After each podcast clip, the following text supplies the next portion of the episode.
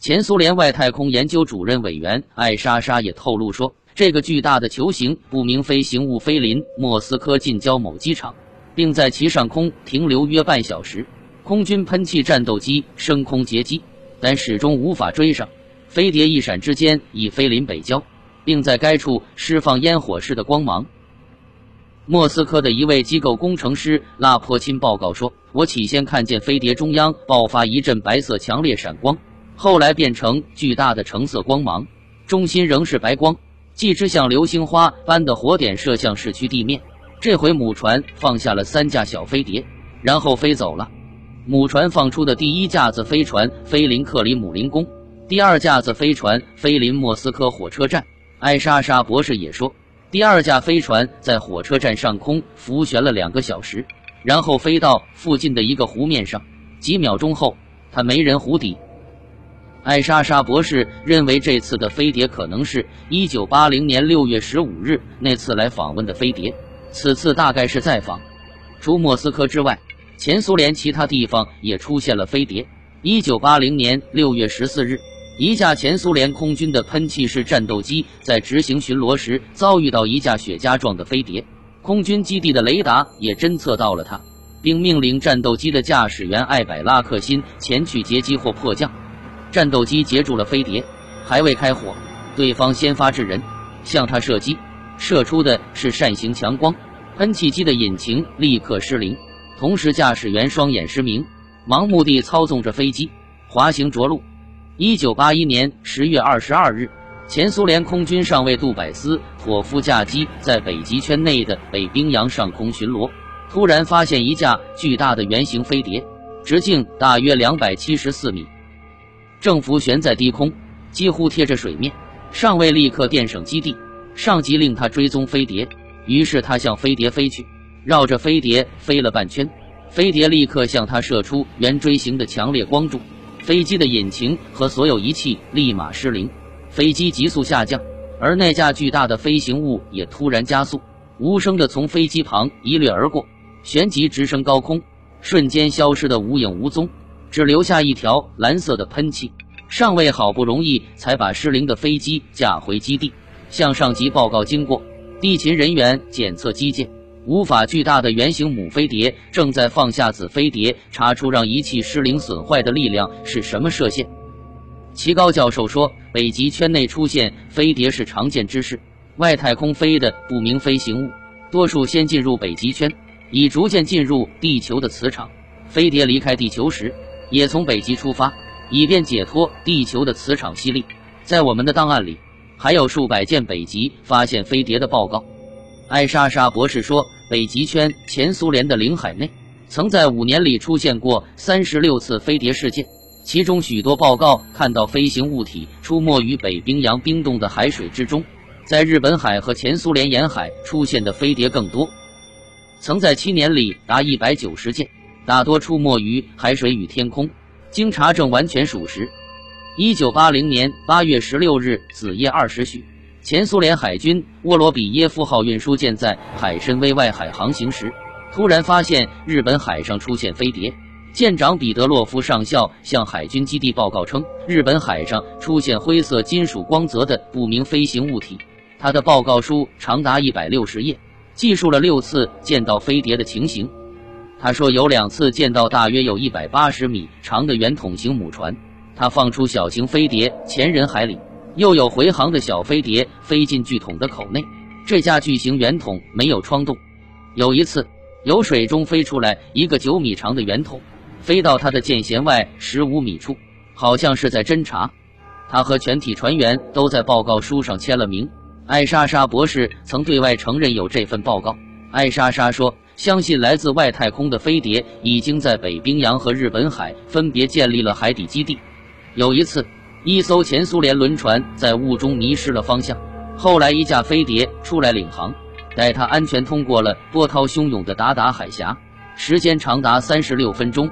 艾莎莎博士等科学家调查的飞碟事件中，有一件是关于外太空人或其机器人降落的。一九八零年一月七日下午，两名前苏联林场管理员在苏联与芬兰交界的山林中巡查。突然看见只假银光闪闪的球形飞行物体浮悬在积着白雪的山坡上空。它没有窗洞，没有门，也没有接缝。这两名林场管理员，一个是三十八岁的艾科，一个是三十六岁的沙维。他们熟悉山林的情况和各种景象，他们从未见到过这样的东西。正在猜疑着，圆球着陆了，从底部伸出一只圆支柱，竖立在雪地上。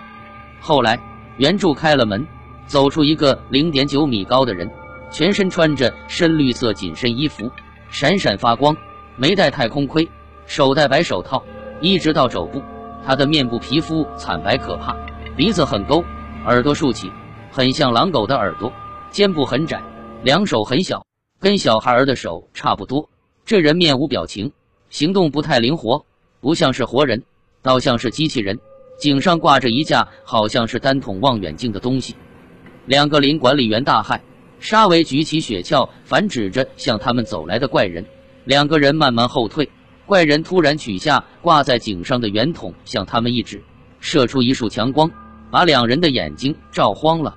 两人躲闪不及。失去了知觉，等他们苏醒过来，视力恢复了，那怪人已经失踪，那巨大的金属球已经飞上高空，消失在一团红光云雾中。据当地医生科索拉诊断说，两人是被辐射所伤。两人跟医生叙述了经过，医生报告了当局，艾莎莎博士等赶来访问，认为两人讲的是实情。这一件外太空飞碟与机器人的降翼林确实发生在一处山林雪地。地名叫克斯坦加，位于彼得市西北百余里。一九八二年六月十八日夜晚，一个不明飞行物飞临我国华北北部上空，正在进行夜航训练的中国人民解放军空军航空兵某部七名飞行员和参加飞行的全体干部战俘两百多人，分别在空中和地面目击不明飞行物。其中一名飞行员在空中单机与之相遇。据目击者观察。这个不明飞行物于北京时间二十二点零六分左右，以光束和橘黄色的球状体出现在地平线下。几经发展变化后，于二十二点三十分以巨大的乳白色半圆体消失在河北省张北县以北上空。这天晚上，空军航空兵某部组织跨昼夜飞行训练。当时，西北风每秒二至三米，三四千米上空有少量淡积云，能见度良好。飞机起飞后不久，西北风转东南风，每秒五至六米。飞行科目按计划进行。最早发现这个不明飞行物并与其相遇的是飞行员刘某。二十一点五十五分，他驾驶某型高速歼击机航行。由于这个不明飞行物向他的航向飞行，导致无线电联络中断和无线电罗盘失灵，迫使其中途返场。据他本人介绍，他起飞后气象条件良好。飞行正常，二十二点零四分五十秒，从工会转弯后向土木尔台飞行三分钟时，耳朵里出现噪音，如同积雨云放雷电。塔台指挥员的声音变小变弱，无线电罗盘失灵。二十二点零六分五十秒，距离商都十公里左右，在无线电罗盘指示的方位上，发现地平线下一个明亮的物体四处飞出，很快形成一道橘黄色的光束。逐渐上升变亮，约三十秒钟，光束消失，遂出现一个橘黄色的球状体，如同农历八月十五的月亮。十秒钟后，这个球体向它高速旋转而来，在旋转飞行过程中，产生出一圈一圈的光环，呈波纹状，能够明显的分辨出橘黄、浅绿和乳白色，中间深，周围浅，边沿清晰明亮，底部模糊。右下方有一条不规则的竖长形物。约二米长，颜色近似于绿，十分明显。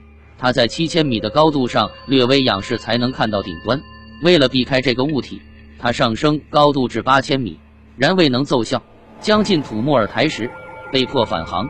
返航飞行五分钟时，物体中那个竖着的长条形突然消失，消失的位置马上出现空白，紧接着几块不规则的黑影从机旁掠过，约十秒钟。那个消失的长形块又在原来空白位置上出现。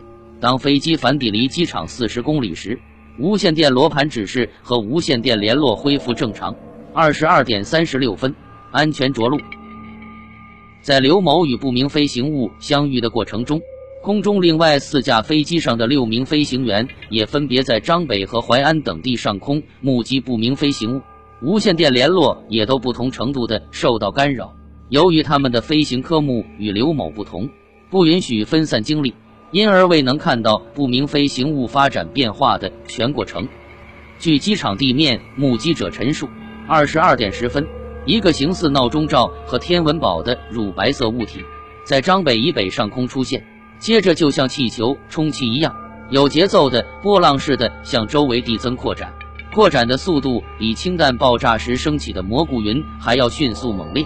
一会儿的功夫，就像一座大雪山似的矗立在空中，仰视才能看到顶端。